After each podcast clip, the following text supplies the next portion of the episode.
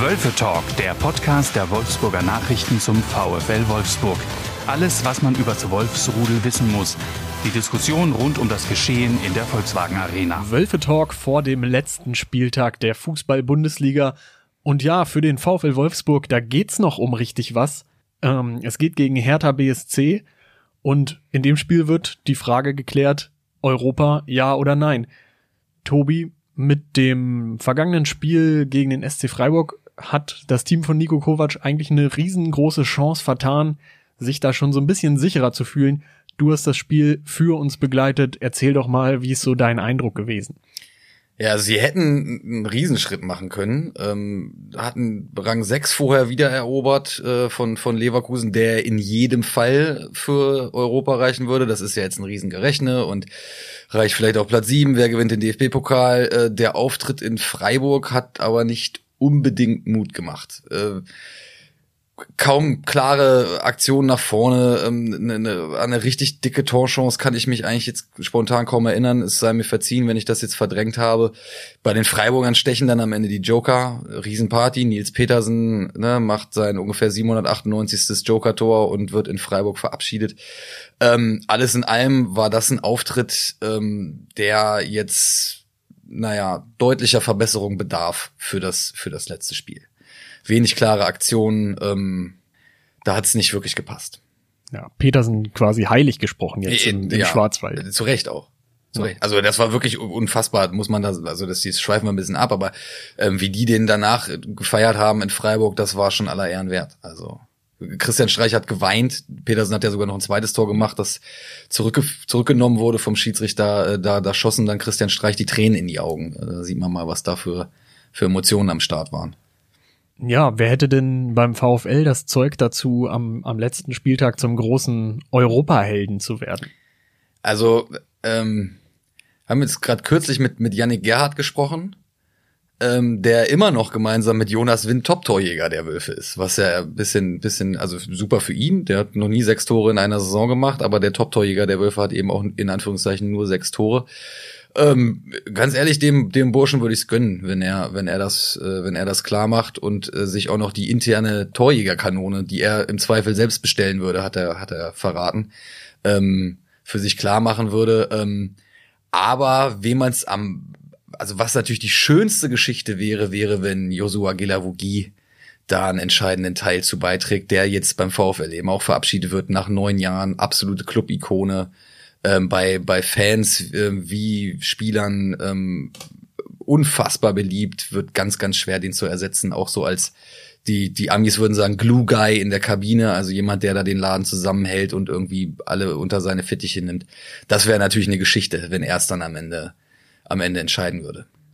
Ähm, das Thema Torjäger ist ja vielleicht auch perspektivisch ein interessantes. Ähm, sechs Tore hast du gesagt das kann es ja eigentlich nicht sein, dass, äh, dass der Beste oder die Besten auf der Marke stehen. Was, was muss der VfL denn da in Zukunft anders machen? Was haben sie für Hausaufgaben zu erledigen? Naja, also sie haben mit, mit Jonas Wind meiner Meinung nach ähm, einen sehr talentierten Stürmer im Kader, der auch immer ein sechs Tore gemacht hat. Der hat ja auch nicht die ganze Saison gespielt, da gab es auch so Problemchen. Ähm, Allerdings hat der nach seinem, nach seinem Doppelpack gegen Mainz ähm, ist er doch wieder relativ stark abgetaucht, muss, muss man sagen. Auf der anderen Seite ist es ja so, dass mit Lukas Metscher noch jemand fehlt, der in dieser Saison kein Spiel mehr machen wird. Ja, nichtsdestotrotz wäre es vielleicht nicht so verkehrt, äh, da auch im, in, einer, in einer Saisonpause nochmal zuzuschlagen. Da wurde ja jetzt ein Name ins Spiel gebracht, ein relativ bekannter Name mit Herrn Volland, den äh, Nico Kovac auch schon aus Monaco äh, kennt, der bringt Erfahrung mit, der ist schon was älter. Bei so einer jungen Truppe ähm, ist das ja auch immer nicht so ganz, äh, nicht so ganz verkehrt. Wer weiß, ob da nächste Saison ein bisschen mehr geht. Aber es wäre natürlich schon ganz schön, wenn so ein Stürmer auch irgendwie zweistellig treffen würde. Aber es ist sowieso nicht so die Saison der Torjäger. Lewandowski weg, Haaland weg. Ähm, und das macht sich ja auch in diesem Klassement bemerkbar. Ja, ja, klar. Niklas Füllkrug fehlt auch schon ein paar Wochen und steht da noch relativ ähm, ungefährdet mhm. obendran. Ähm, wenn so ein Sebastian Aller von vom BVB vielleicht das ganze Jahr fit gewesen wäre, dann würde er sicherlich auch ein bisschen weiter oben in diesem Ranking stehen. Aber spannende Geschichte. Ähm, ja, einer, ich sag mal, der, der großen Goldsucher beim VfL Oh, das ist ja, das ist auch äh, eine schöne Formulierung. ist ja eigentlich in die Rente verabschiedet worden und ist jetzt doch wieder zurück auf der, auf der großen Bühne mit Jörg Schmatke. Der Liverpool-Deal ist fix. Ja, so gut wie ist es noch nicht offiziell, aber das sieht alles so aus, als wenn er da jetzt Transferchef werden würde. Okay. Und ähm, was sagst du dazu? Was traust du ihm dazu bei, bei den Reds? Naja, es ist ja erstmal, also so eine, du sagst gerade große Bühne, das ist ja wirklich die ganz große Bühne. Ähm, hat auch noch nie im Ausland gearbeitet als Manager. Daher ist es, glaube ich, schwierig, so ein Angebot abzulehnen. Ähm, da wird auch ein kleiner Personalumbau anstehen jetzt in England. Die Liverpool ist nur Fünfter in der Premier League. Das ist natürlich unter den eigenen äh, Erwartungen. Und Jörg Schmatke hat ja zuletzt, also in, äh, unter anderem in Wolfsburg bewiesen, dass er, dass er Umbau kann. Ja, wer weiß, vielleicht nimmt er ja sogar einen mit aus Wolfsburg. Angeblich soll es da ja Interesse geben. Genau, du sprichst auf einen, du sprichst einen großgewachsenen niederländischen Verteidiger an, der, Möglich. der, man kann ihn schon so als den Spieler der Saison beim VfL Shooting bezeichnen. Star, ja, absolut. Mickey van de Feen. Ähm, es ist zu hören, dass, dass Liverpool den, den angeblich auf dem Zettel hat. Jörg Schmatke kennt ihn natürlich aus, aus Wolfsburg, ähm, weiß, was der kann, weiß auch, wo die Potenziale noch liegen. Der Bursche hat eine, spielt wirklich eine super Saison, hat ein einziges Spiel verpasst wegen einer Gelbsperre. Ansonsten stand der immer auf dem Platz, jede einzelne Minute.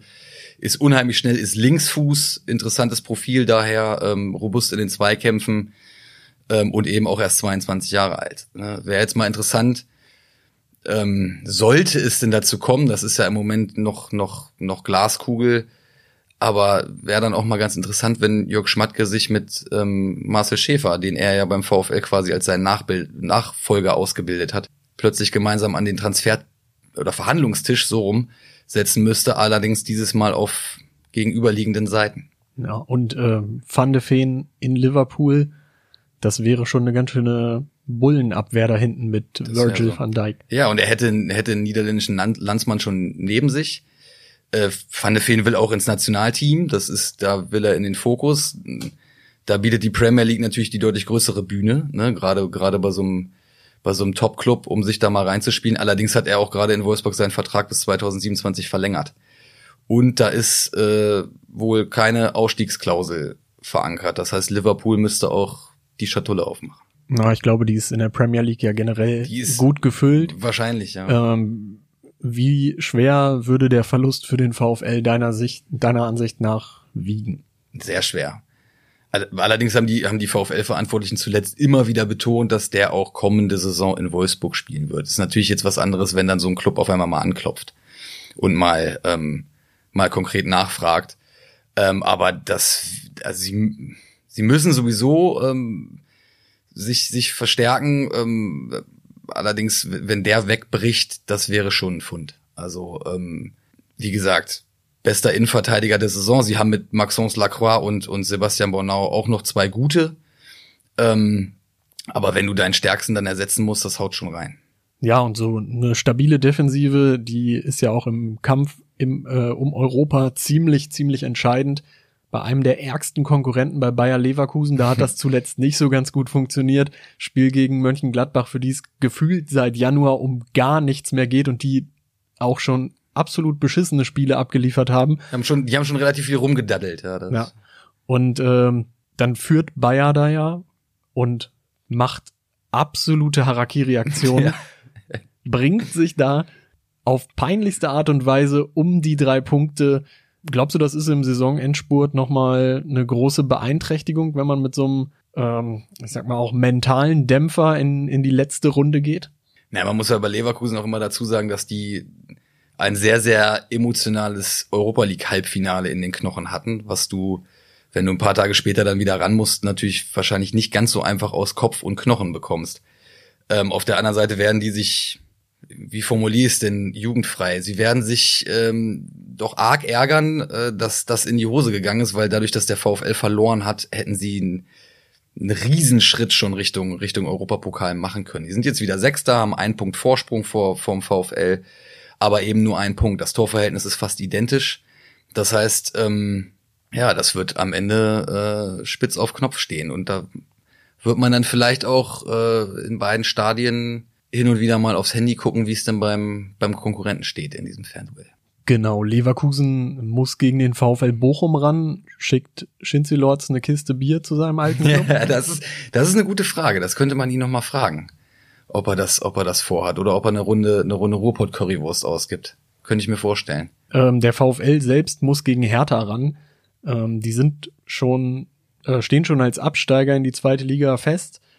Macht's das ein bisschen tückisch für den, für den VfL? Na, das ist ja immer so das, das Henne- und Ei-Problem, ne? Äh, irgendwie, also zumindest so ähnlich.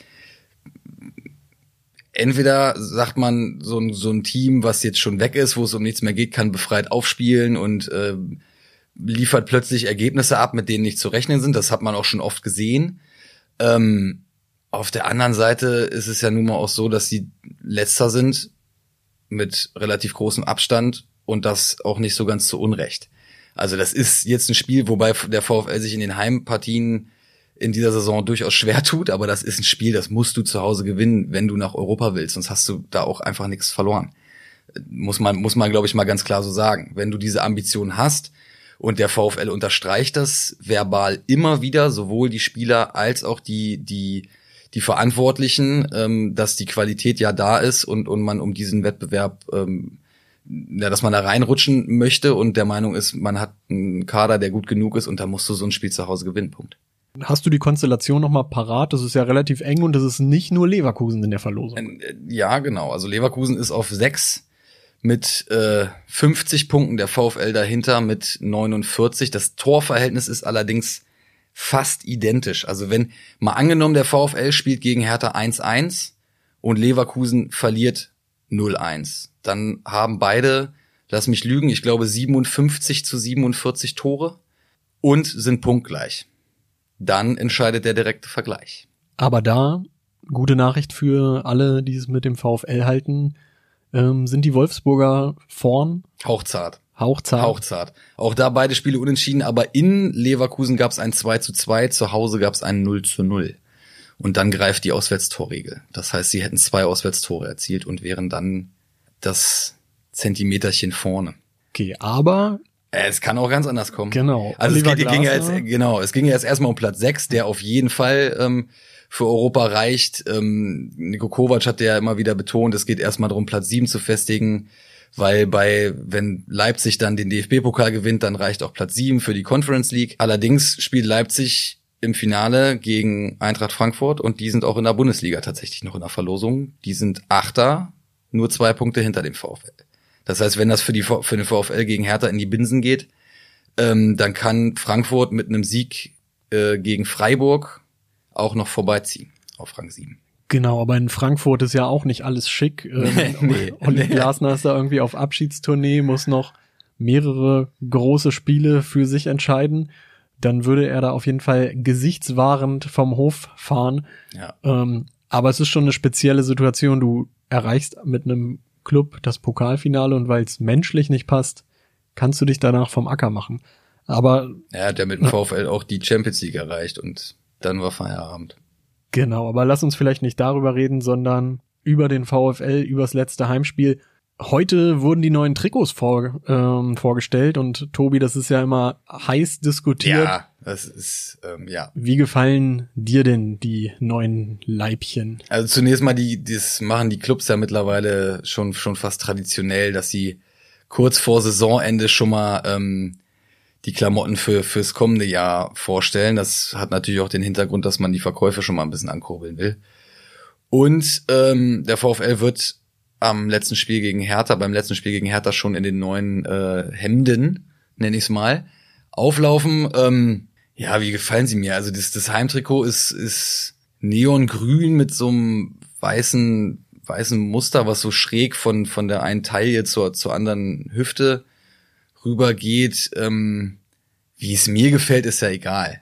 Ich habe aber mal bei Twitter so ein bisschen durch die Kommentarspalten gelesen und die Reaktionen der Fans waren dort nicht unbedingt positiv, sagen wir es mal so. Allerdings ist das ja auch immer eine, ist ja eigentlich so ein Standard-Move. Ja, erstmal genau. und dann erst werden mal, doch erst wieder. mal meckern, genau, und dann kaufen sie die Dinger am Ende doch und die Leute, die da meckern, das sind auch immer ähm, weniger, als es dann am Ende aussieht. Ähm, ja, das kennt man ja von anderen Vereinen auch. Genau, aber kommen wir doch hier zum Schluss zurück zum Sportlichen. Was ist denn dein Tipp fürs letzte Heimspiel? Ich sage 2-1. Wolfsburg gewinnt. Ja. Ich sage, Paul Dardai und Hertha machen auf ihrer kleinen Abschiedstournee den Wölfen doch ein bisschen das Leben schwer. 2-2. Dann wird's richtig spannend. Wir werden es sehen, mein Freund. Okay. In diesem Sinne, bis dann. Ciao, ciao. Mehr Podcasts unserer Redaktion finden Sie unter wolfsburger-nachrichten.de slash podcast.